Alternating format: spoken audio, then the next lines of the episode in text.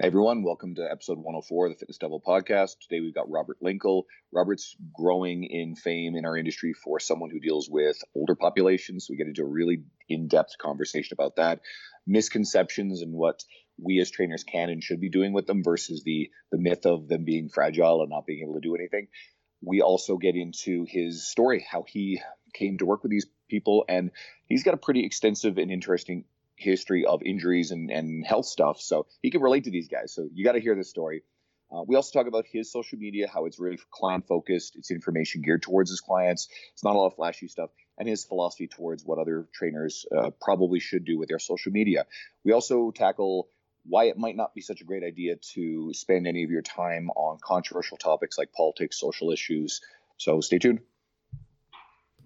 Shut up and sit down.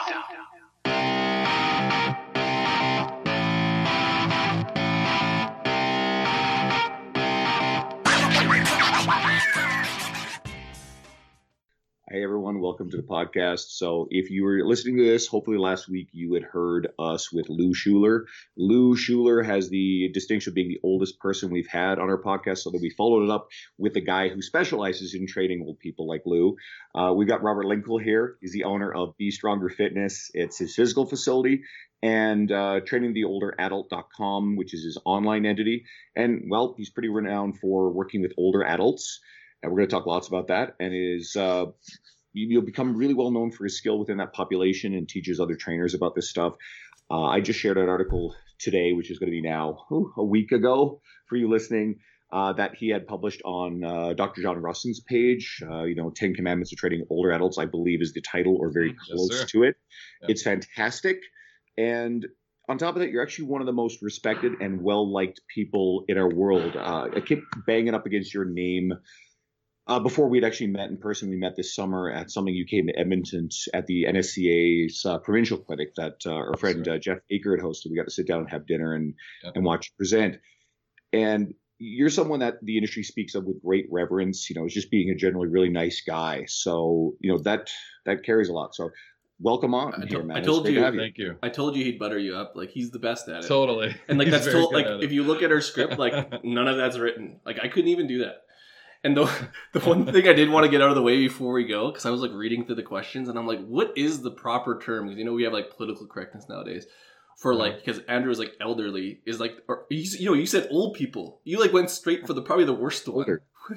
old. You said old people. I just I just stay away from senior as long as we're not using senior. I it's older adults, elderly. Like there's you know that's all it's all open for so me. so, that's senior is like the bad one. Like Yeah, the- and we kind of took that as a, a view from our clients. We had Yeah. a part of our programming was called Senior Strong, and they mm-hmm. couldn't stand it. They all we had like a one of our clients had gray hair, you know, and was doing a deadlift, and I was like, I think this is pretty badass. He's in the the hex bar, and people are like, ah, we're not seniors. We don't look at ourselves this way. We're aging adults. We're older adults. We're active older adults. And I was like, all right, I'll go with older adult, and uh, it's just kind of grown from there. So And- yeah, I'm I'm I'm good with that. And too. that's actually good to know because like I would have Yeah. thought senior was sweet. Like I look right now, I'm like, oh, I want to be like get that senior discount. But I can see how like that when you get there, it's like fuck off. yeah, yeah. The you know the the senior discount mindset is also you know something we'll talk about today, but it's it's like I call it common practice. It's kind of what our industry already practices, just because the people before us did it, Yeah. and no one ever really changed it. So it's it's kind of that same mindset. It's they just stick with senior. It makes you think they're old and they're you know they got to sit down, and exercise, all that kind of stuff. It just it lends to that mentality. So all about changing that. Well, that's uh, what we're going to get into. A lot of is a lot of these Cool. misconceptions, and so let's let's start with this though. Um, you know, I got to see this live.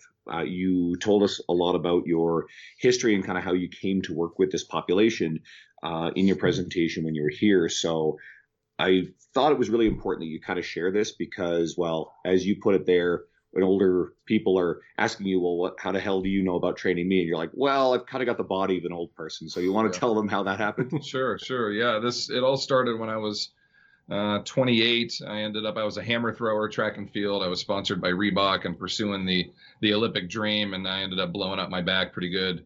I was a, a really good back squatter uh, for my size, and uh, just kind of had a regular day uh, warming up, and and out went my back. So I ended up blowing out a disc, uh, L4, L5, and L5S1, and had a, a surgery to uh, to repair it, and that kind of ended my hammer throwing career.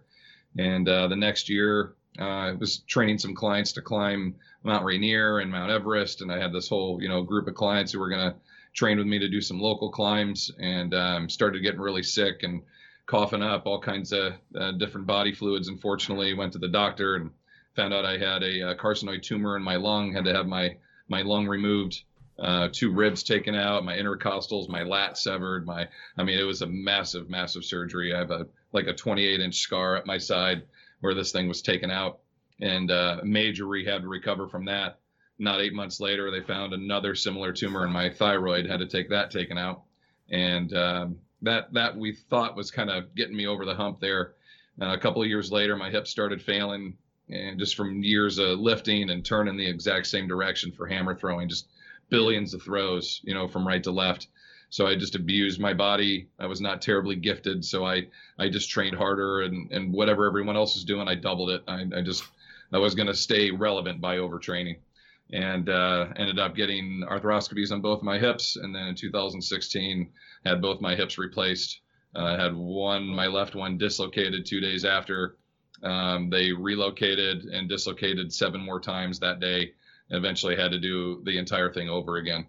So uh, just for fun, I, I threw into wrist repairs from all my throwing days and a hernia, Oh, and uh, I've had had 11 surgeries altogether. So it is a unique situation, uh, but it also gives me some clout when I, you know, I get a 70 or 75 year old coming in saying, "Hey, I'm I'm going through treatment, or I have to have my hip replaced, or you know," and I start talking shop with them. When as I come out right away and say, "I know what you're going through, or what you're gonna go through," you know, to kind of establish that uh, rapport and lend some credibility that I, I know what to do with them right away. That that kind of gets me in the door. So I have a unique experience with that, and an obsessive mindset to whatever I was going through. I'm going to learn everything I can about this to apply to, to my to my people, uh, in hopes that they don't have to go through it, or if they do, they they rehabilitate and recover from it really really well. And just for our audience's, um, you know, understanding, you're actually a little younger than me. So how old are you right now? I'm I'm turning 39 in November. Yeah, you, you so- got yeah. you got like legit street cred in that realm. I know. like I thought I was bad. Like I have like two surgeries, or like a, a knee surgery and a hip surgery, but I was like told I was gonna have to have a hip replacement if I didn't, and I was like, I feel old. Um, I couldn't imagine two, and then having them replaced because that was what I was trying to avoid was having a replacement. So to go Yeah. through that, well, three times I guess, because you have to have it Yeah. redone. Holy shit! Yeah, and it was just, you know, I got to this point. Um, I'm a big quality over quantity kind of person. You know, most doctors want to have you push as long as you can until you absolutely have to Mhm. have this done. And it's like I couldn't walk comfortably, get up and down off the ground comfortably. I couldn't demonstrate exercises. So it's like professionally, I wasn't able to do anything I wanted to do. But also, we were having kids, and it's like I couldn't even play with them, you know? So to me, it's like, hey, I'm going to have to redo these things, I'm sure, when I'm 55 or whatever uh, and and that's fine with me because the next 20 years are are going to be pain free and you know I'll be able to do what I want to do. Well, and that leads to like, how are you feeling now? Like outside of like the fact that you probably obsessively learned how to be in that new body, but like, are you doing well? Like that's I'm just listening to a rap No. sheet. I'm like, holy shit. You, Yeah. you sound cybernetic at this point. Right? had uh you know to it, with with all honesty like I'd love to be able to just say I'm great um that that I know exactly what to do with myself and I fixed me but you know the surgery that I had to take my lung they um they had to cut through literally cut my lat in half and in my intercostals and the ribs. I've so much nerve damage from that. Yeah. uh, I'm in con- con- chronic uh, pain treatment therapy. I've been in it for 10 years and that's just not going away. And that's just something I, I kind of have to deal with uh, as far as my hips go, they work great. I can I can bridge, I can squat, I can deadlift. It's it's not heavy, but I can do it, and uh, I'm able to to run around the yard, and I can do yard work, and I can do all those things. And uh, my breathing is better with one lung than it was with with two that you know with one that was uh, infected there. So I mean, I've got nothing to complain about. Um, having to you know have a world of being you know involved with with painkillers, unfortunately uh, if that's something that I have to maintain to to stay alive, then then that's fine with me. That's worth the exchange of not having the surgery. So Well, and that, uh, that is that realm of like I don't think a lot of people appreciate it till they have to appreciate it. But you just want to be Yeah. in a place where you can do stuff. Like and that has like, Yeah. like you want to lift weights and stuff, but like there goes the whatever six hundred pound squat every week. When Yeah. now you can play with your kids, and it's kind of cool to get to that point. Unfortunately, at your age, um, but there is something there because people are still getting hurt regardless of whether they're getting hip replacements or not. And it's almost Mhm. like when you get to that point where you want to enjoy stuff, you really have to have a different outlook on training. Yeah, Yeah, and there was a, a big mental component for me too, because you know we went I went from being a you know 550 pound back squatter and being able to clean and jerk 320 and Yeah. to not being able to do any of that. So not throw anymore, not lift anymore.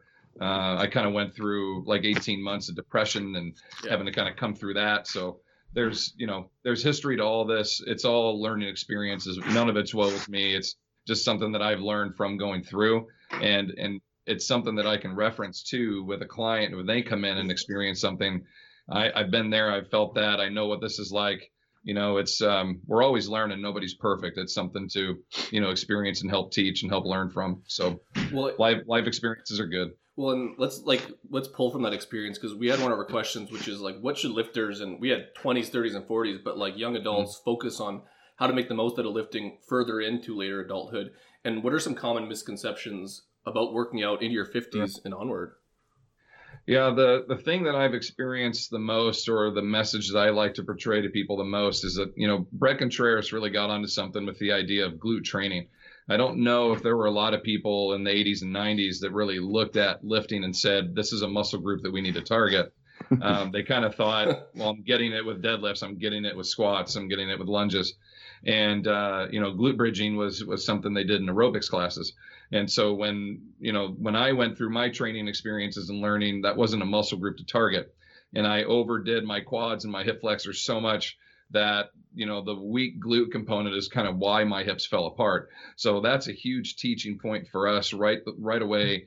You know we have two things that we address with all of our clients, no matter what age they are, and that we want them to you know carry throughout their their life of practice. It's proper hinging mechanics and and building glute strength.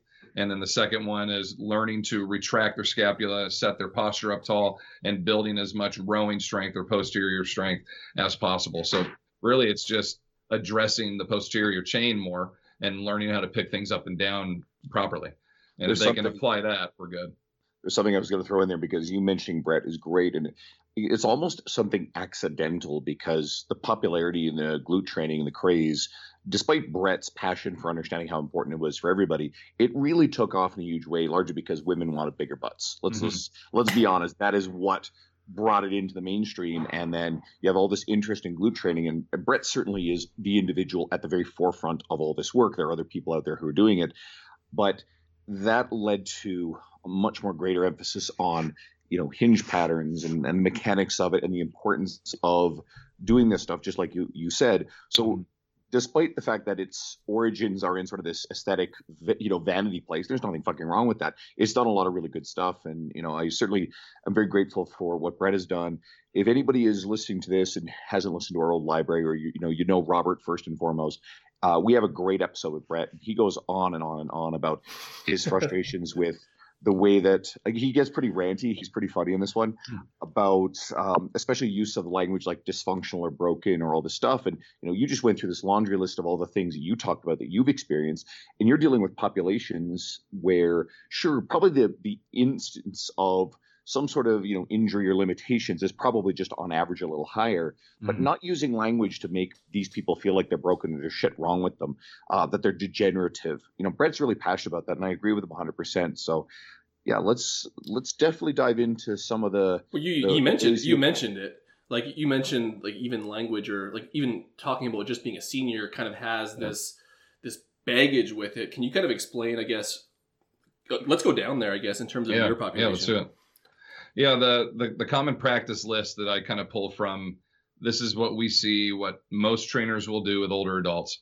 They don't want them to lift anything heavy. And from the medical field, we see 30 pounds. I don't know where 30 pounds came from, but you know, if they're carrying groceries, it's more than that. If they're picking up a grandkid, it's more than that. So 30 pounds is a number. Don't go over that. God forbid you reach overhead, let alone press weight over your head because you could get hurt doing that. You have to be supervised. Can't exercise on your own or work in a group of people. You have to have one-on-one training because you you can't do bird dogs on your own. You can't do band pull downs on your own, right? You don't want to do anything powerful because powerful movements, you're going to break your hip doing that. You're going to hurt yourself doing that. And uh, the machine exercises are definitely the most important ones to do. You can't stand up and exercise; you'll you'll get hurt there as well. So it's that list of stuff that I get over and over from clients, medical professionals. You know, you see it on magazine covers, you see it in health and fitness books, and it, it drives me crazy to be honest, because when you look at like a, just a basic Google search of resistance training, the first three bullet points that come up are going through, you know, uh, bone density, you know, increased longevity of movement, increased cognitive uh, recall and cognitive function, you know, balance, uh, coordination, reaction time, fall prevention. You're like, we're talking about the older demographic. Why would we not encourage them to have this be the first thing that they do? and and so it's like yeah you can cover some of that stuff doing machines and but but we don't live life on machines. We we have to get up and move and to learn how to you know transition ourselves through different planes of movement and not just one at a time on a rail system, right? So it's it seems a little counterintuitive that the experts out there, the medicals that, that are you know the medical professionals that are giving the advice of the common practices, we're actually doing a disservice by doing that. We're not we're not helping our clients advance, and uh, it's you know to to not be too dramatic but to drive it home like we're encouraging people a little bit to kind of die quicker by telling them not to do these things right? So it's definitely you know my life mission to teach other trainers you know if you have to start with this stuff fine but get away from it as quick as you can and get your people moving in like the athletic mindset in an athletic way when we've talked, um, oh, you go. One of my, oh, yeah, I was gonna say. So one of my clients who's been with, with me forever. She's unbelievable. She's 58. She looks like she's probably in her early mid 40s. She acts like she's about 20. And this lady, mm-hmm. she, she, like deadlifts off the ground 200 pounds. She wants to deadlift. She wants to max out deadlift every week. And I'm like, no, we can't do that. But she's so durable that she always wants to max out her deadlifting. She will. I've got a video of her barbell lunging 100 pounds across the gym turf nice. and back. So nice. probably about 40 meters of that any given time she wants to lunge, she'll do 70 to 80 pound barbell lunges, no problem. You know, it just it's fun to watch her go. She's an inspiration. All of her friends, uh, family members, they all they, she just stirs them up and really advocates for them to get involved in fitness. And anyone who's around the gym just looks at her. It's like, holy fuck, this woman is a machine. Yeah. And yeah, there's just no mental limitations there. Uh, and I've never treated her like she was different. And, and you know, reading your article, I wrote something about it. I've always trained her with the care to her individual capabilities. Mm-hmm. But I've always trained her within whatever she really wanted to do outside of like, okay, that would be really fucking stupid. Let's not do that. Right. Like barbell squat with a bow, you know, standing on a Bosu, yeah. but low hanging fruit. Just don't do that with the 20 year old. You don't need it. But yeah, like she likes to lift heavy. She likes to grab barbells off the ground. She likes the bench press. She likes to do whatever, whatever the fuck. So sure, no problem at all. We're just smart about how we implement it. But the big thing is like you're not playing into like, and we've talked about it before that fragility mindset that comes along with a lot of these medical models and even some of the training models is like it's built in fragility because they're putting people in boxes and like you said you almost want to avoid that mindset completely and mm-hmm. when we avoid things that are bad quote unquote then like like then what like do they just die like like you like you said like we're just yeah. teaching them to like yeah you're done and that's so horrible in terms of like you train older people but like they can train well into their 50s and 60s and 70s Absolutely. I mean, I've got uh, a lady that I, I feature every week named Betty that she's 92 and she's you know progressing. Yeah, it's been I've had her for 12 weeks and and I'm showing you know side by sides of her first week to this week and you know she's doing three set to stands in the time it took her to do one in the first week. And it's like that's a functional strength and ability that she's improved in three months of training at 92 years old. So why would these 60 and 70 year olds be like oh i you know i'm old. They they everybody says that i'm old. I i can't move anymore this and that. Well because you don't practice it because you're not trying to do that and you're letting that like societal handicap just hold you into this. You're old now. You're not supposed to do these things and I'm not telling people to go out and start doing wind sprints and, you know, maxing their deadlift. You know, Andrew, you're talking about your client, and it's like you you are experienced for decades of training. You know exactly where to start with someone and go. but our entry level trainers, new trainers, they don't. It's the two big questions I get from them constantly.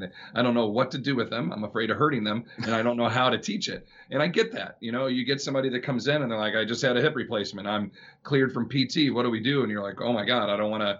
I don't want to do it. I don't want to dislocate their hip. But where do I start with this? And there just aren't a lot of resources for our industry to pull from that and be like, oh, here's step one. So that's what that article is about is you know here are the 10 commandments here are the 10 things to feature and to focus on and then if you want more you know you're you're welcome to come learn more i have a youtube page and a website and all that but this will at least get you started and un- have an understanding of who you're working with what the mindset is you know and how you can kind of get the ball rolling in here to where you're not afraid to work with this group. You're not afraid to challenge them. It's like you said they they're competitive. You know they're competitive as 18 and 20 year olds. It's just a, a different way to compete you know? Well, what I was going to say here is, and, and everyone who is a trainer who is listening who isn't already pretty in tune with what you're doing, uh, you know, I gotta say this, guys, you actually should be absorbing what Robert's doing because you're developing a library of information and filling a void that, fuck, how the hell is this not even stuff that's out there in spades? Because you know the people who actually have you know financially who have the the money to spend say, on yeah. training are is this population they are more mm-hmm. financially able to do this stuff and time this is a yeah this is a clientele base that needs to be served wants to be served and you know there's a lot of people out there who just don't have that information. And we get little bits of examples like uh, i'll use i was just going to cite a couple of people who showcase some of their clients because you're talking about this like chad landers is great for this stuff. Yeah and absolutely. you know he just recently sadly he's got a long time client who he had to announce her passing. She had a couple of rounds of cancer but she'd also competed i think at a world level in powerlifting. yeah, she was a world um, champion. yeah, yeah. I, I 25 years he trained her. Yeah and you know he's got these long-term relationships and people think about chad as this relationship guy and that's true but Chad has also worked extensively with older populations very successfully. You think about someone who's, I, I feel like she competed in her 70s, perhaps. You know, you get a 70 year old uh, plus doing powerlifting competitions. I mean, that's not for everybody, but that's pretty damn cool. It's definitely not a trainer who's okay. We got to make sure you're sitting in machines. Or one of my favorites is uh, when Dean Somerset posts. He's got one client. I can't remember how old his client is. I feel like he's in his late 60s or early 70s. And every day, every year on his birthday, he's allowed to like do a one rep max deadlift. Forgot about that. Right. so that's like that. He always does a video. That's cool. Stuff, right. So like, Dean knows what he's doing with you know pop, populations of all ages, yeah. people who deal with injuries and this sort of stuff.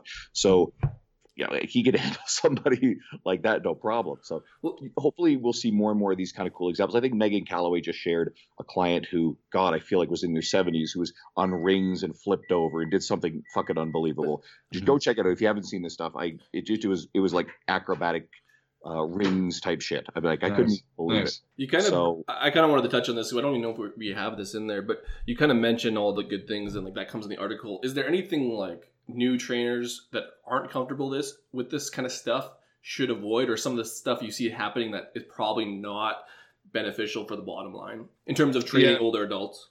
Yeah, I mean, once once you know the client is cleared of and and I um, PTs the physical therapists probably give me a hard time for this, but I feel like the like the machine realm is really used for kind of clearing like that first step. We have a baseline of machine strength. Now let's graduate on to our functional strength, our, our more full body free weight kind of style of training. So once we know they're beyond kind of that PT level and they can integrate into this, one of the one of the bigger mistakes that we see is that we will pick you know sound exercises but they'll start them kind of in the middle range of expectation of the ability. And the client either fails drastically like they they bomb and now they're not hurt but they've just had to be regressed so many times where mentally they're defeated right and it's like step one let's put this bar on your back let's back you up and try to do a 90 degree box squat well, they can't squat with their body weight to 90 degree, let alone with the bar on their back, right? So, okay, let's take the bar away. You know, now I can't get down to the box. Well, let's make the box high. You know, eventually yeah. it gets to a point where it's so remedial. They're like, I failed, I failed, I failed. Where if we started with, you know, a 75 degree angle box squat, and then added a band to that, and then added a, a consistent load to that, and then worked up to a goblet squat, and then eventually, you know, eight months later, if you wanted to back squat them or whatever it is, then you got there. So even though it might seem very remedial and entry entry level to start with someone of the more basic components, look at these individuals as they're completely green. If you were going to teach me how to do any other skill that I don't know, we have to start with step one. We have to start with the easy things. And even though they're simple, it's progressive. You know, they can do it. It's safe. You can build off. So a lot of times we just jump too far ahead too quickly because we expect and think this is simple. Everybody should be able to do this. Not necessarily with any demographic, but specifically with this one. And then the worst case scenario in that situation is they get hurt doing it. And now you have the reputation of being the trainer that that hurt somebody you know you're trying to reconnect this relationship and help them come back with this injury always looming overhead. So i'm, I'm a big believer of the philosophy like i always want to consistently just slightly undertrain my clients because we don't have seasons. We don't have you know i look at them like i'm going to get 49 weeks out of the year with you because you're probably going to have some holidays and a couple of vacations that you program yourself so I don't need to to microcycle or even mesocycle off periods, right?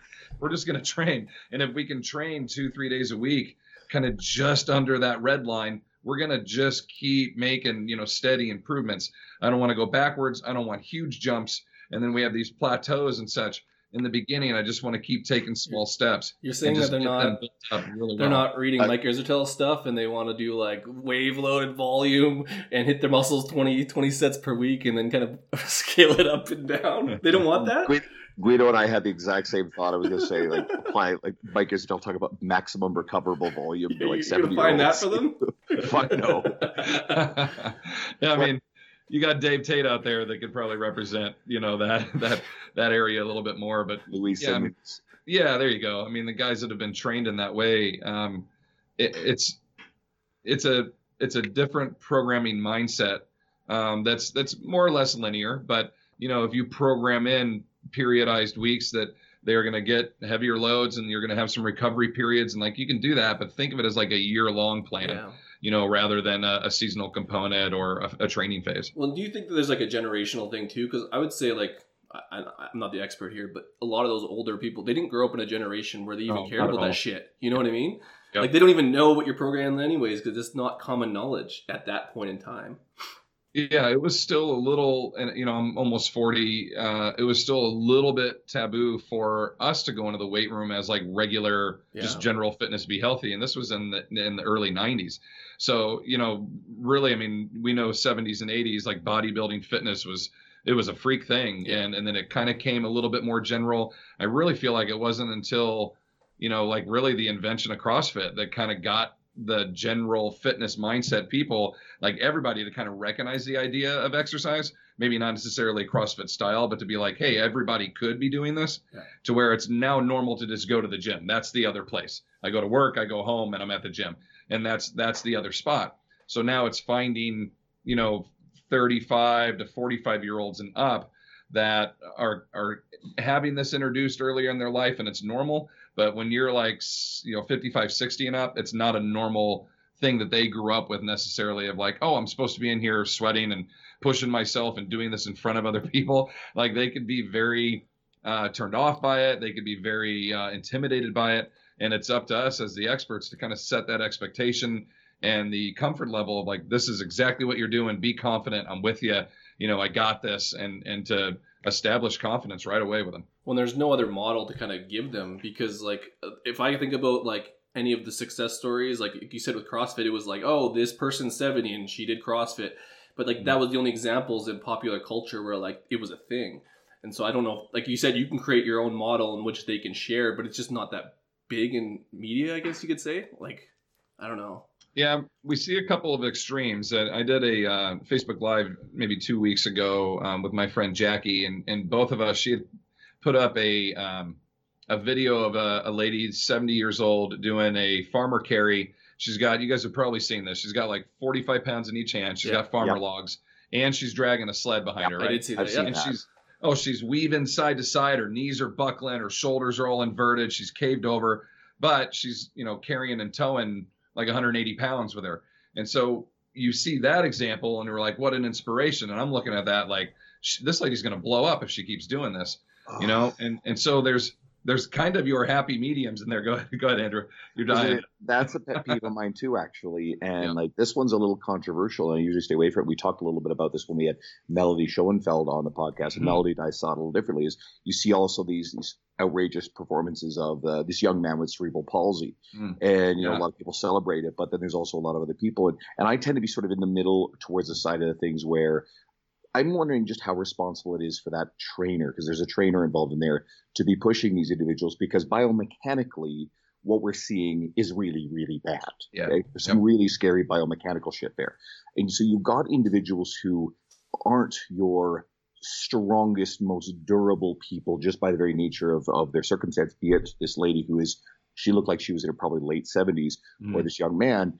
And while I'm not going to turn around and demonize it because I think there's something about like this guy wanting to do this, it's inspirational. At the same time, I'm I'm willing to question just how fucking responsible is this shit. And then you're videoing it and putting it on display in the way that it's being done. There is some really dangerous looking biomechanics going on there.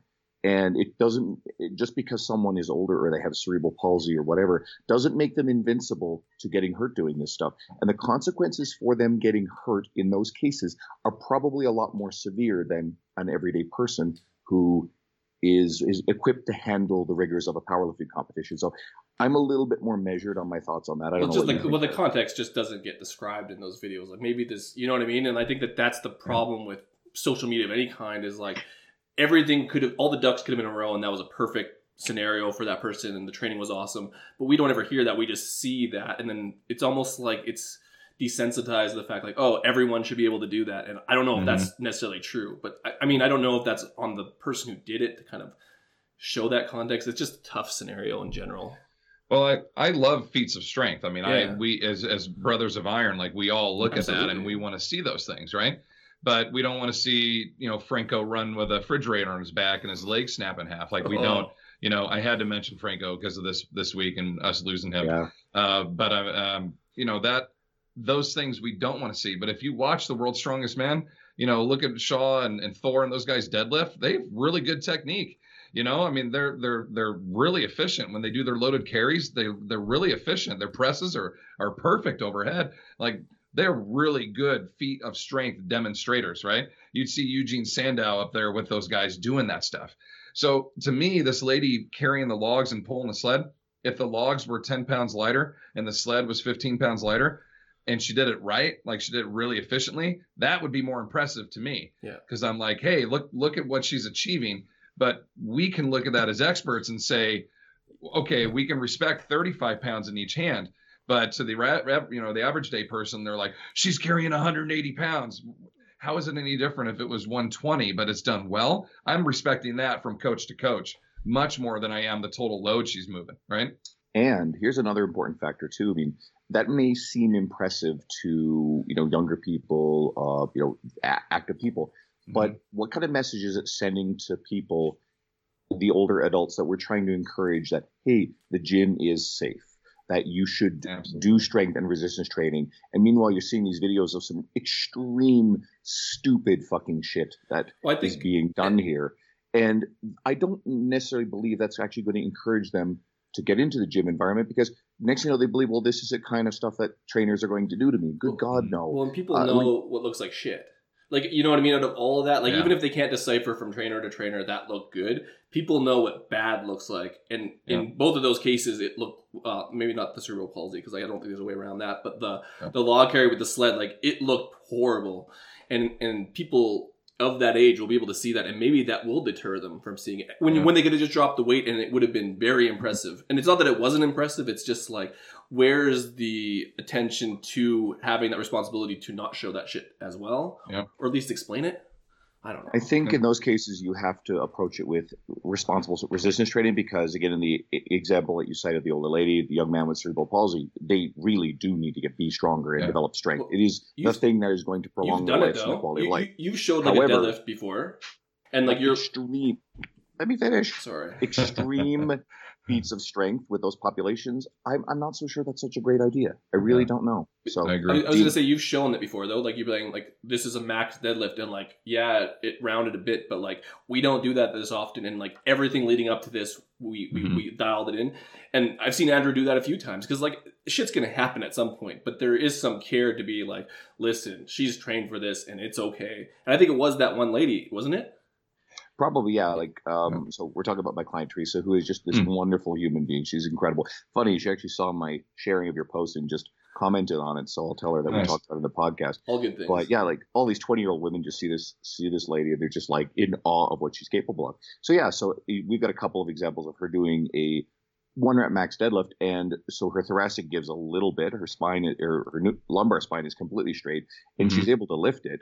And she's so practical. She's got more practice at this stuff than half the power lifters in the gym. Just she loves doing it, and she's super strong, right? She can handle it, and she, she's always the one choosing it. I'm never pushing. Hey, we should do this thing. She's like, no, I want to do this Mhm. and she's got incredibly powerful hips, incredibly powerful legs. Her quads are bigger than you know most of these you know young fitness competitors Bigger that are half her age, Hmm. and and she looks remarkable. And so this is something that she chooses to do and wants to do. And yeah, like we know that you can have. I mean, watch videos of Guido lifting. I mean, his his thoracic is rounded. That's Yeah, just how he heavy. braces, right?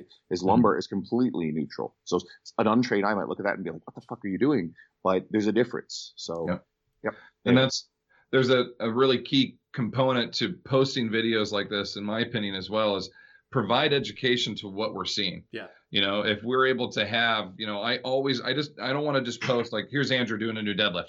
I want to show andrew and like here's what he could do before here's where he's progressed to now here's why we're doing this here's the application.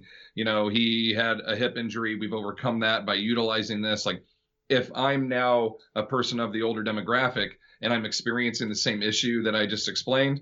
I gave the problem, now I'm giving the solution, and then I'm showing kind of proof of the client that this worked. That gives them a connection of like, that's me, that could be me. You know, I could come and do this rather than just coming on being like, my client hit 220 today, and we just move on. I didn't learn anything from that. And again, I might have that opportunity to be intimidated by it or turned off by it. Where if I read about or heard about the coach talking, you know, here's where we've come from, why we do, there's a lesson to it, then, you know, there's a whole new uh, introduction to this content that can connect with people, you know, and there's, there's always something to be learned more than just what we see. You know, I think that could be a key component for, um, for trainers, young and old, but really for the entry level trainer coming up is explain what and why you're doing. So that actually ties into where we're going to go next. Nice. perfectly is you know I, I every time I have a guest come on, I look through their social media. I'm looking for Mhm. you know interesting topics or things they posted recently, something that could actually be really good on here. And one of the things I really notice is your social media, especially your Facebook, is entirely about your clientele. It's entirely information geared towards them. Um, and you've clearly chosen to do this. I wanted to know why. Is your 1st Mhm. question. And you know, any thoughts on how fitness professionals may be hurting themselves uh, by where they're spending their time on how they post, perhaps unrelated to their work or just Yeah. you know, we like to pick on the, the fit, the fitness Instagram influencer type personality. But any of your thoughts on that entire spectrum of idea? Yeah, my my kind of rules of my social media are I want to show who I am as a real person. Number one, um, so you will see pics and videos of my family and my kids and our property, our projects, because I want people to see that I'm I'm real and you know that I I do eat pizza on occasion and I, you know like I'm a real person. Um, I want to highlight my clients with educational content, but also it's not like and you could do it too for you know 199 and here's our discount. Like none of it is a sales pitch. It's just I'm going to lead with the education of what we have, why and how we do things, and if people connect to that by seeing their friend doing it or someone with the similar limitations or goals, then I'll let that occur. I'll let that connection happen. And then really the third one is like I don't touch anything political. I don't touch anything religious. I all of that stuff I leave it off. You know, I don't do anything about drinking or partying, like all, all that stuff. I feel like those are all things I don't I don't do any of that. I don't drink gonna or say, party. do you do that? A It's- lot? it's you know it was hard for me to get out of the hotel to go to dinner with Andrew. I was like I could stay home and I got some stuff to read.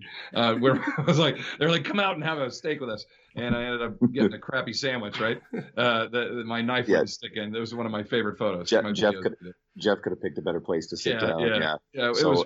But And you know I'm we- such a homebody. Like I I like to kind of feature that as you know I, I want to share experience, share that I'm real, and that you know I I know what I'm doing, but also you know we can be very progressive in our nature in doing it.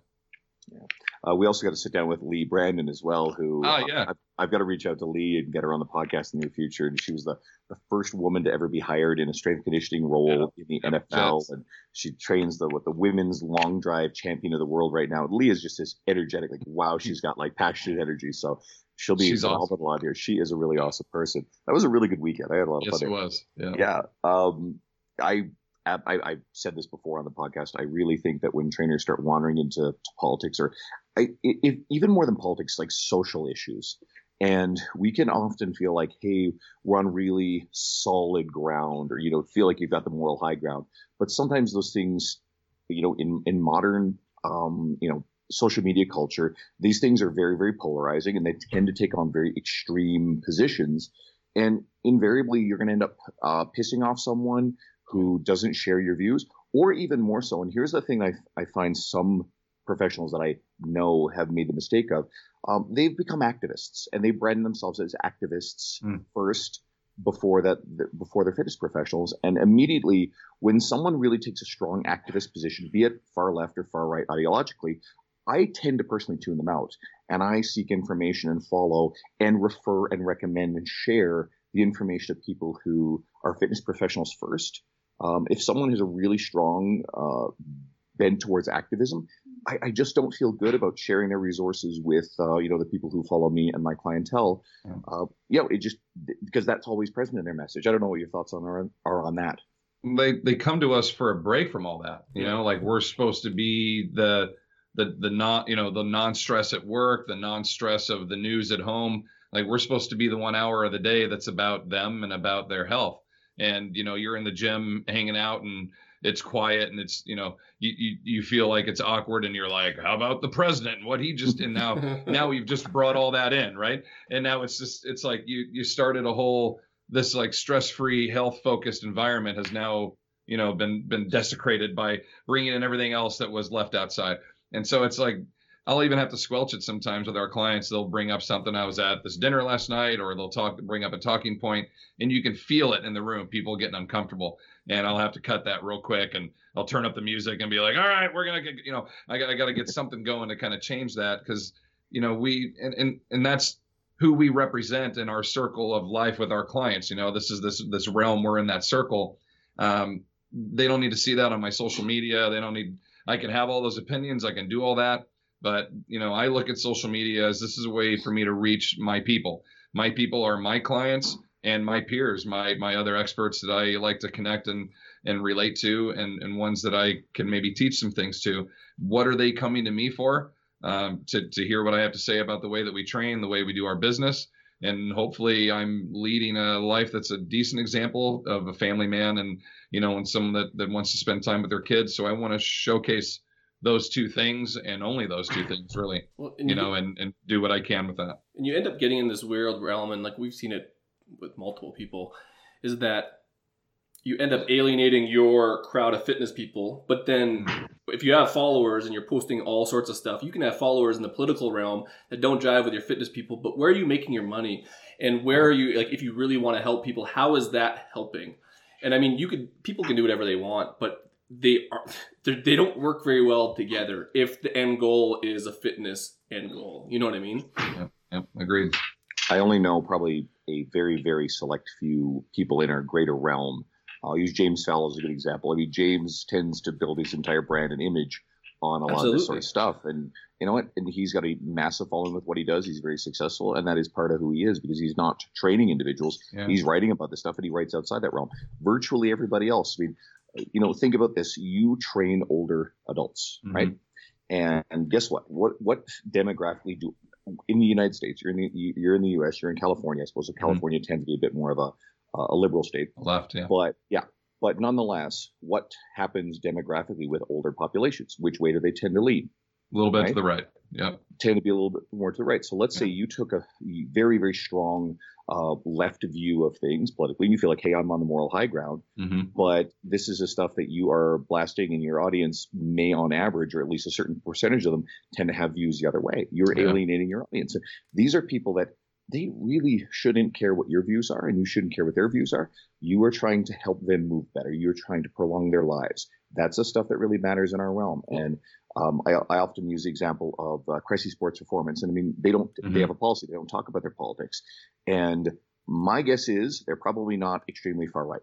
Right? I don't think they're extremely far the other way. Yeah. But who is their demographic? The parents of, because it's not the kids who are coming in, the, the pitchers, Mm-hmm. Midwestern, all over the United States, the South, you name it. And again, demographically speaking, that side probably voted for the, the guy who's in the office right now, on average. And if these guys put a message on blast that was political, Boom. they're alienating the people who are paying for their kids' uh, care. And that has nothing to do with their ability to keep these young pitchers and young baseball players healthy and active and help them get into the, the majors. Like those things have nothing to do with each other. Yeah. So Well, and- again, I, I'm just a strong believer. Well- Stay the fuck away from. Well, this remember. Mike? I- we, I we, had, we had Mike Israetel on, and he, he used to get into po- political arguments, and he, he argued like at some point you have to really spend a lot of time. So like, what the fuck are you doing in fitness if you're researching all this stuff to have like a legit argument? But Mhm. he he mentioned that he has a company to run with employees under him, and every time he would take a political stance, it has the it has the potential to blow up. And he's in a company Mm. where he is helping people and, and a lot of people with in terms of how much how much volume they produce in terms of the fitness industry. And it, it, it really made me think because he's a very smart guy with, that can take a very political stand and argue with them. And he even had to pull back just because he had other people to care about. And the same Yeah. thing goes with our clients is like, if, if, you, if you're that polarizing and you're miss, you could potentially miss out on the opportunity to be in these people's lives. And that sucks. Yeah, but I Yeah, think the- also. Oh, you first. You first. Uh, the, I, I think of Lou Schuler right away. You guys were just talking about having him on the other day. Like he, you definitely see some some opinions there politically, but but he's a writer. You know, like that's what he That's that's, the what he does, and yeah. I and he he does find ways to kind of tie it back into the fitness world in some cases, but that's his profession. You know, um, Pete McCall, I'll see him do a little bit here and there, and like there are some people that definitely have ways uh, about going about that, but but you know. Until you have that platform and you know how to do it professionally, I agree with you. You know leave leave that alone. You can have your opinions and all that but not during that hour you know Yeah. Two things. One, I think Lou's actually toned it down since he's been working for the PTDC because he now represents a big entity. So I think he's conscious of that.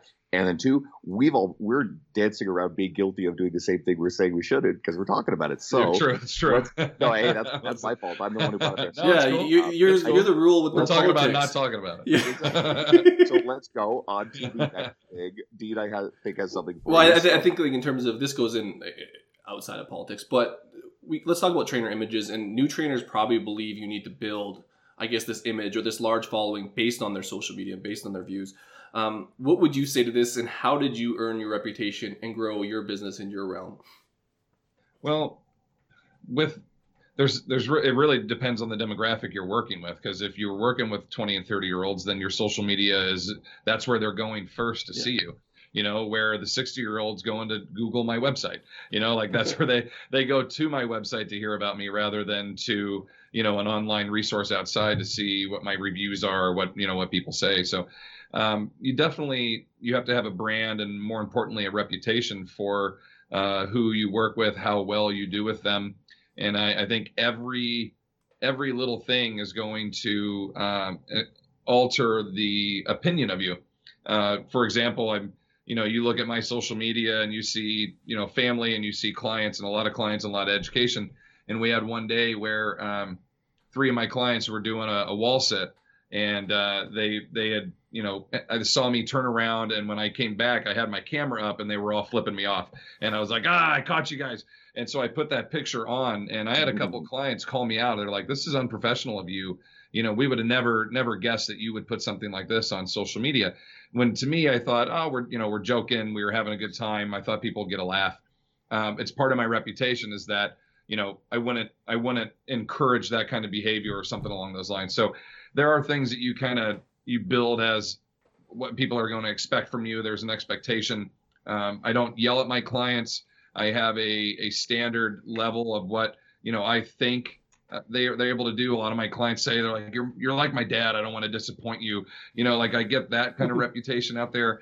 And and those those are all things that you build and you experience. And once you kind of know you have them, you embrace those and you kind of keep going with them.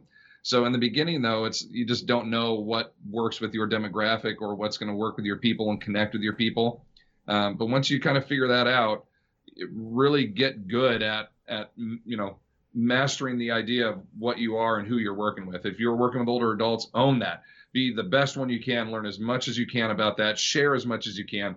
It, it drives me nuts to see trainers that are doing good things and they have great content not share it. They want to get paid for every dollar. And you look at you know, you look at these guys. Eric Cressey puts out a newsletter every single week. You know, uh, there's so many guys out there. You know that you talked about. Um, uh, you know, the personal trainers uh, career development center. They they put out newsletters every day. They put out content all the time. You know, it's just sharing that content lends to the reputation. It shows that you're educated and you want to help and you want to put it out there for people and you're not just worried about the bottom dollar. So every little thing, all those little bits, your comments on pages and posts that you put up, like all that is being perceived by potential customers more than you know. And and so it's it's kind of best behavior, but best interaction as well. And and I think also people can tell if you're full of it. If you're if you're not being genuine, they're going to recognize that. If you're trying to be something that you're not, they're going to recognize that. There was a. And, I was going to say speaking of that, like being in other realms, like and being that free example of and putting out good information. Mike Doehla, one of our older guests and the CEO of the company I work for, he his main advice a lot of times is like go to those places and answer questions and and put out content just by answering things in other groups and being mm-hmm. that expert because people are always watching like whether or not you think that they are if you're that role model in that realm it, it shows pretty fast especially because it's so convoluted with shit and it's easy to see past that a lot of times and all you have to do is be respectful and put out even just decent information you know what i mean and it, it, it yeah even just the attention that you put into your clients when you're training them. Mm-hmm. I was in a country club for 10 years and I had half my clients would start our initial consultation with, I've been watching you train your clients and I've noticed you're not on your phone, you're not looking at other people, you're not, you know, checking yourself out more than you are. You're attentive, you're on them all the time, you genuinely care. You you know, they can see they're always watching. You know, I I had a lady that um, every day I'd walk in I didn't know her name. She would look at me. She'd be on the treadmill, and I'd round the steps and I'd wave and smile. And it was like three years of that. And she had a baby and finally decided to, to get into shape. And I was the first one she came to. And and she was like, I, I, I came to you because you always waved to me and smile. And it's like I never even spoke to her, right? This is it's Andrew's just, language. They're always watching. Yeah. This is that, Andrew's that like main thing. I've, I've, got I've got a client. Uh, she's a friend now. Um, same thing. I'd see her and her sister at the gym, and I just smile and, and wave the old gym I used to work at. And you know, eventually she approached me after a few years. Like I think it was like three ish years or so. And same exact story. And actually, I remember her having a baby then. She's actually mm-hmm. pregnant with a you know a child right now again. And yeah, but she actually trained with me for a while, stayed on with me, switched facilities, insisted upon following me when I left my old facility. It came here, and she's a regular in the new facility. So she's not training with actively with me anymore. She's actually gotten married to a guy who's really into fitness, and I taught her enough that she was incredibly independent. She got interested in like even more like strength and powerlifting type stuff, and he's really into that. So it worked out perfectly. So I was just laughing because it's the same fucking story. Well, I, I was going to say it's, a, it's, the same message. This is that was Andrew's early platform, getting into a lot of this, like just his his own in terms of giving out information and getting on this podcast was like that's that was essentially your main platform. Was like be a good trainer first. Yeah. Your your story right there get, just told me so much about you as a trainer because not only did you train this lady for years that you mentioned through a major not medical issue but a, a health issue of having a baby and recovering and coming back but also you changed locations and she followed you. Yeah. like the average and I, I, think a lot of people don't know this the average client stays with a personal trainer. It's it's 11 weeks. That's the average length three months. And then they'll either quit or they'll move on to another facility try someone else.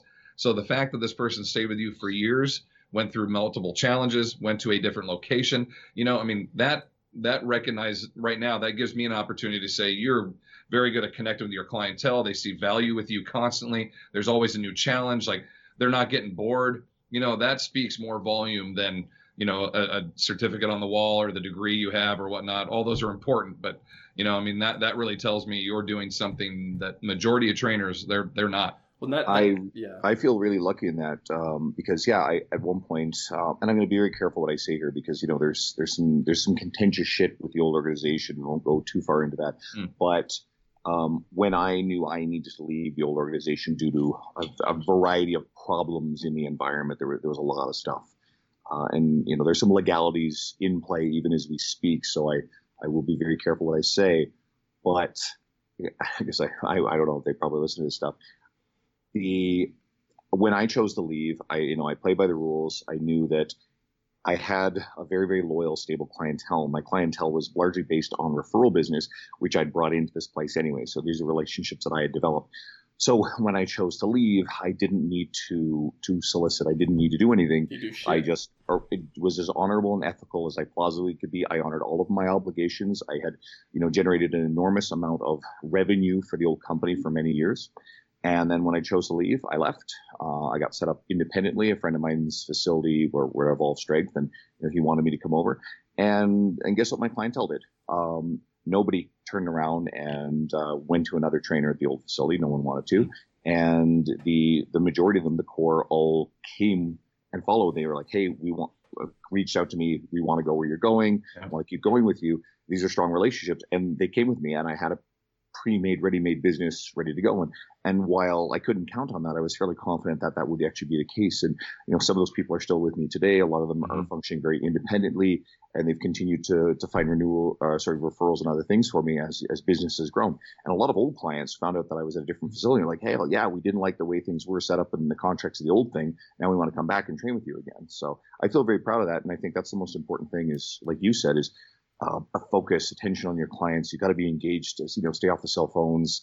Uh, just in, in- nothing beats engagement, and then of course just being a really great trainer, having a great relationship with these people, and that's the lifeblood of your business. Well, and none of that has to do with social media. So we asked the question about social media, and both your answers are like nothing to do with social media. So I mean, so there is a way to do this thing without that. And like you said, it depends demographic. But Andrew has people in their twenties and thirties who use social Yeah. media that it had nothing to do with it.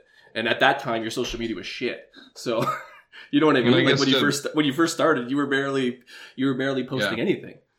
and that's that's kind of the thing is like and it's it's hard to to tie it back to social media is it's like it, it's hard to showcase what you've done when you haven't done anything yet it's hard to offer opinions and give direction when you haven't directed anyone yet so like you have to go through the steps earn the clients you know kind of pay your dues to hit uh, uh, you know, a local term with it, and start to establish who you are locally before you're going to start branch out to start inviting outside consumers and eventually, you know, onto a social platform to offer even more.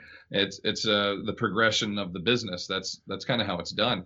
And until you start actually doing something uh, and and you have proof that it's working, you don't have much to say or to showcase. Now you're just talking. Well, and I'll correct myself. Andrew's Facebook was awesome. It was his Instagram. You're probably like, "Fuck Oh, you, dude!" I Like, I never, do- never had anything on Instagram. but you did And have Facebook, which I would Oh. say does play well to diff- like a little bit Well, older. I, I think writing on Facebook is actually something that's really important, uh, and I have been doing it for years as a trainer. I post a lot of client lifting videos and stuff like that. And I remember an old friend. I don't know if I told the story before, but an old buddy of mine who I got hired with the old company. He had asked the director, you know, hey, what are we allowed to do? What what's the what are we allowed to post on social media? And then the, the guy just paused and he's like, well, we only have two trainers in the company who actually post anything on social media. And I was one of them, and Dean Somerset's the other one. Hmm. And so then he, he was pretty much told, yeah, no, like go ahead, you're welcome to. And it was something that so many trainers at the time uh, failed to utilize. Now, obviously, I think uh, most everybody's on board with this stuff. There's very few traders who don't at least have some sort of presence, but a lot of them just relied on having uh, business sold for them at the front desk. Uh, some of them were very, very good at referral business anyway, so they're able to sustain themselves that way.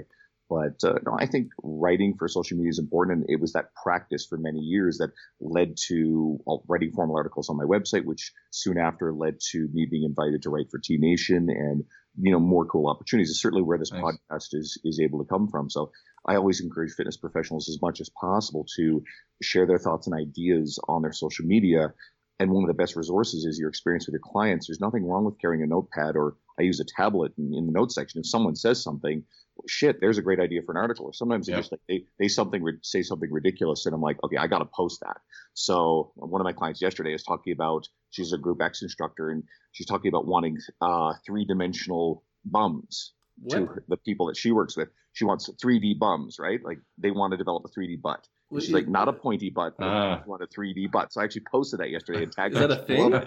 Like, isn't we're all in 3D? Well, I mean, come on, let's let's be honest. You see some two dimensional butts on on humans walking around, right? So, she wants but like right a, now, she wants a we're- voluptuous Going back to what we're talking about with Bret and everything, women want three dimensional butts. So Mhm. anyway, moving on. you're gonna, so you're gonna write an article? Like let's let's let's go down this. Oh, are you writing an article? Or are you, are you throwing this one up for to Robert to, to do? Yeah, th- here's your next article. 3D There we go. bums. Three Yeah, bums for the 60 plus crowd. 3D. almost every hour uh, you, you have somebody that'll ask a question or they'll make a comment that could be a, a education post or an article or something and, and I, I totally hear you what you know one of these will come up you can write them down and keep track of them and it was you know I, i've seen uh oh, I forget his name right now. It, it, I'm blanking on it, but he he wrote a, uh, a a newsletter every single day for 365 days, and then put it all together and made a book out of it. It's the the, the personal trainer's uh, calendar handbook or something like that. I've got it sitting on my bedside and I'm blanking on his name, but it's it's great. It's like every day. It's uh, you know one of the calendars you rip off the the Far Side cartoon. It's like something educational for trainers. I had a client that asked me this, and you know you, you're on to the next one each day. There's always something that you can you know take from your clientele and teach them and and and share that out. And next thing you know, if you do that daily, you got a book at the end of the year. You know, I mean, it can be that simple. Totally. And I was having this conversation recently with a good friend of mine. We had her recently on the podcast, Sivan Fagan, and she's trying to, you know, create the time and effort to put together an informational product. And, you know, in, an informational product is really just a more formal collaboration of, um, you know, exercise demonstration videos or, you know, your writing and your thoughts. And if you actually plan this stuff out, like you just said, you can actually, on a daily basis, like she was talking about the challenge of creating daily information on social media writing articles, and also finding the time to create a product where you could actually probably do all that as one because a lot of this information we can create can be multi-purpose. You create um, a video, like I've recently been shooting a library of exercise uh, videos for my online clients in my YouTube, uh, which I'm going to start putting out more. And so you could take smaller fragments of those videos and they can become Instagram videos and Yeah. they can be you doubled made a blooper video, and then and, And, then everyone else yeah, I put just the posted my blooper video that and that, Okay, that got a good before be- That before good. that. What the hell was it a blooper of? Like you didn't have the base. Is that what it was? Because I, I didn't quite understand it. I was waiting for another one and Yeah. another one. And Yeah. like, Yeah, no, like, I, what I just, happened? it was just one. Uh, Christian Thibaudeau tagged me in a in a video of these things. Christians are way better because Christian, like, he seems all like sort of serious and severe, and you realize what a like a goofy guy he is.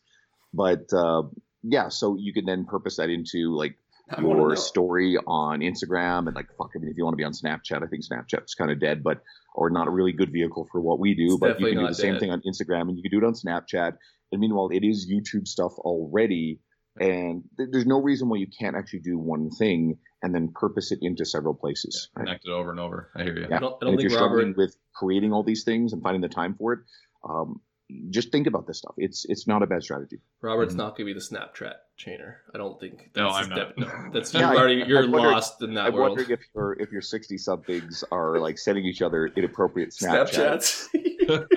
I, Probably don't, not. I don't think so. No, I, I can honestly tell you I've never Snapchatted or even even seen the app. So I, I yeah, that's not us. I did it for one week. It, it was awful. Like, and that's how I knew I've aged a bit because I usually I can keep up with newer stuff, and like I'm losing it now. Now it's just like I like my Facebook and Instagram, but I Yeah, get nothing I else. keep it simple. Yeah, nothing else. Um, do, given the book one, man, Yeah, you have well, to. You, obviously read. I hope. probably, Yes. techni- probably technical manuals, but well, we use like every once in a while we'll ask some of this. I'm like, oh well, I gotta read, but like here's some research study. I'm like facepalm and like God, give us something like that's All the I'm not gonna go and read that. some random research for Ah. fun. That's just not my thing. Literally Yeah, every PhD does that. do you have do you have anything that you've read that really, really like spoke to you? You thought was an incredible book. You think that you know any anyone in general should read. Certainly fitness professionals, but just was influential. Dan John.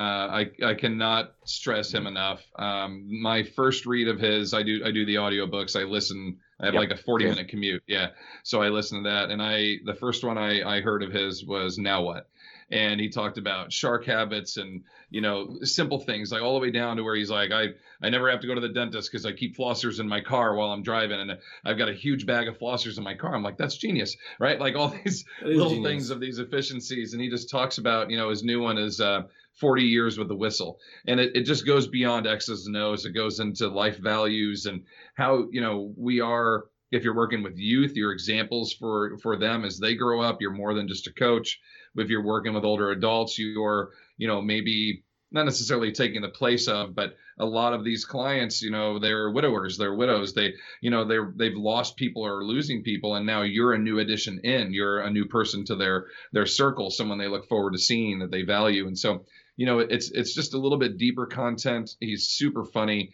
You know the audios are great because it's him reading it. It's not someone else reading it. So it's more like him telling you stories than it is than it is him actually reading his book.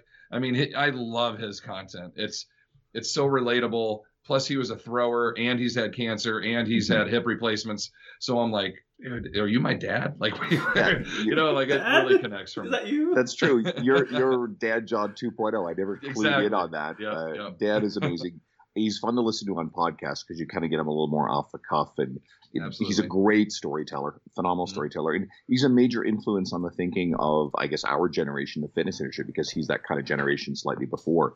Um, I've read, uh, I think, Never Let Go, and there's never let go I've is read great I've read two of his books. So, okay, so I'm going to actually put those other ones right at the top of the list because I didn't read uh, 40 Years of the Whistle. yeah it's great Yeah. it's great I And think any, any trainer will benefit from listening to his stuff. he, he's got another one called Mass Made Simple. You know, there's and then he's got a, a 24 week program where he does talk X's and O's, but he talks about why. I'm big on why. Like I want to I want to know.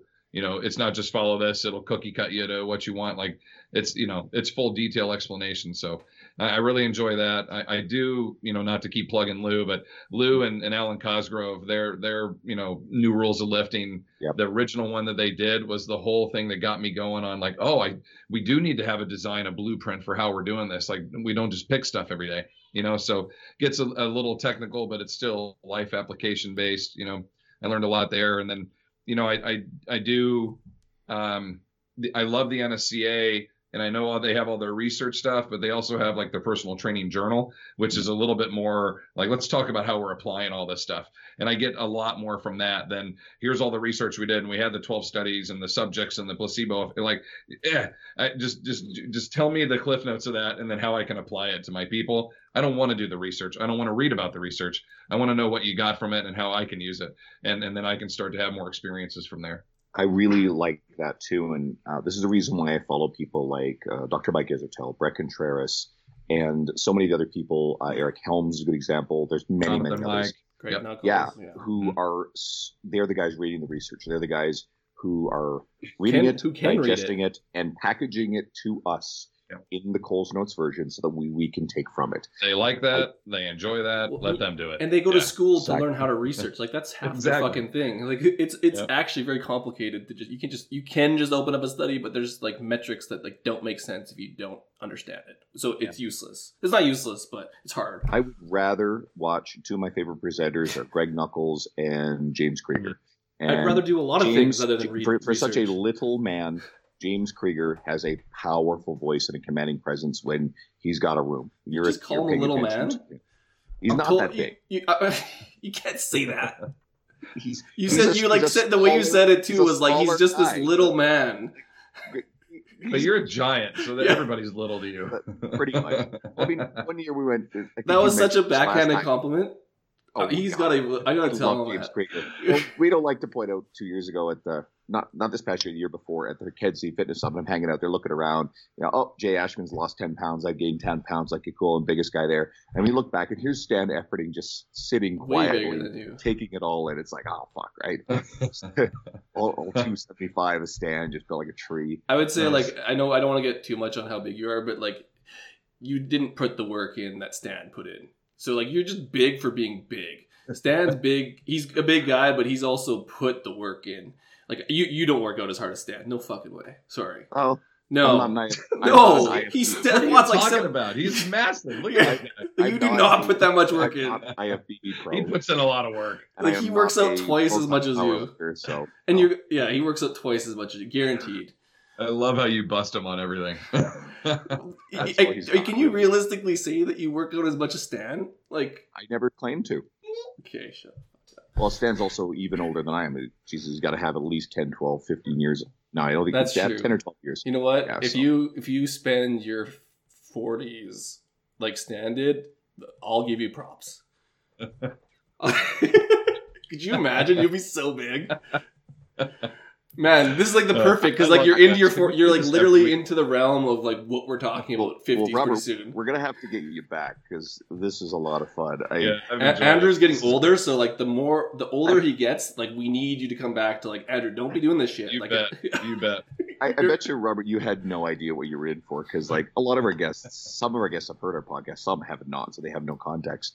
Um, they just kind of hear about things, right? So, I mean, we try to be reasonably professional, but no. it's definitely not. Oh, what are the three ways to the best ways to lose uh, lose fat while maintaining lean muscle mass, or what are your your five favorite glute training exercises, and like in technical detail?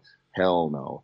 We got to have some fun with this stuff because Yeah. you can get Oh, that I- stuff anywhere. I hear you. I enjoyed it. It was really it was fun to be able to be off the cuff a little bit and just kind of talk talk shop, but talk life too. So, Yeah, and before you leave, so we thought we just trashed social media. How none of your audience actually cares about it. But if you're a trainer or even someone below their fifties, where, where can they Mhm. find you online? Where's the best place to get all your stuff? Uh, well, you know, Andrew mentioned our website, uh, trainingtheolderadult.com. And then um, if you find me on, on Facebook, I do uh, a lot of stuff there. Instagram, I feature a lot of stuff there. Um, just getting involved with uh, Dr. John Rusin, the article that came out today, and uh, hoping to do do more things uh, with him. Um, the Functional Aging Institute, FAI, uh, I speak at their event every year and, and produce some content with them. And and then just locally here in Sacramento, I always invite people to come to the gym you know, come hang out. If you're ever taking a vacation up to San Francisco, anything like that, I mean, we're you know, hour and a half away. So come out, get a lift, come hang out, talk shop. You know, we show you around and maybe teach you a couple couple of things you can do here and there. Uh, I'm I'm always happy and so in in love with this industry and how we all connect and we all you know speak the same language and have the ultimate intention to work with people, but just all in our own ways. You know, it's it's like uh, offensive linemen and throwers. They they talk about food and working out, you know, and it's like it doesn't matter what team you're on. You know, you just kind of slide right into the group and start chatting. That's that's the best part of our industry. Wonderful. Now, again, we appreciate having you on. I think it was I made it pretty clear that you're someone that I feel like uh, the fitness professionals, the emerging young new fitness professionals of our, of our industry, even established people should be following, should be absorbing what you're doing because you know I, I, I do believe you're the first person who's really formalized a lot of this knowledge in, in one place about the de- older demographic, right? We know people dabble and we know people are posting about it, but you know you're really coalescing all into into a, a place, a website, and uh, and all your videos. So guys, give Robert a follow. Um, I can't say enough about it. And then go read that article too. Like so, it'd be about a week old by the time everybody hears this podcast. And you can find it on John Rusin's site. If you're, you know, on my social media, I shared it on my Facebook. Thank Uh, you. Robert will be. It's on Yeah, yours. it's all over saw- already. Yeah. Yeah, I saw Sivan's share it. At this point, it blew the fuck up for anyone listening. It's Yeah. the it's the It's good. article. It's It's- good. it- It's I- good. I, I put a lot of time into it, and there's you know there's the Ten Commandments are there, but it's it's uh, it's like you know I've got a video clip to go with each one. Um, it's something I really wanted to be able to have people say like I learned a lot from this. I can apply it right away. So I put a lot of work into it. I'm I'm proud of it, and uh, really happy to share it with everyone. Great. Cool, No, then on thanks again, everybody. Thanks for tuning in. Thank you all Uh, very Guido- much. do any parting shots? Uh, yeah, you're definitely in his demographic. Peace. Shut up and sit down.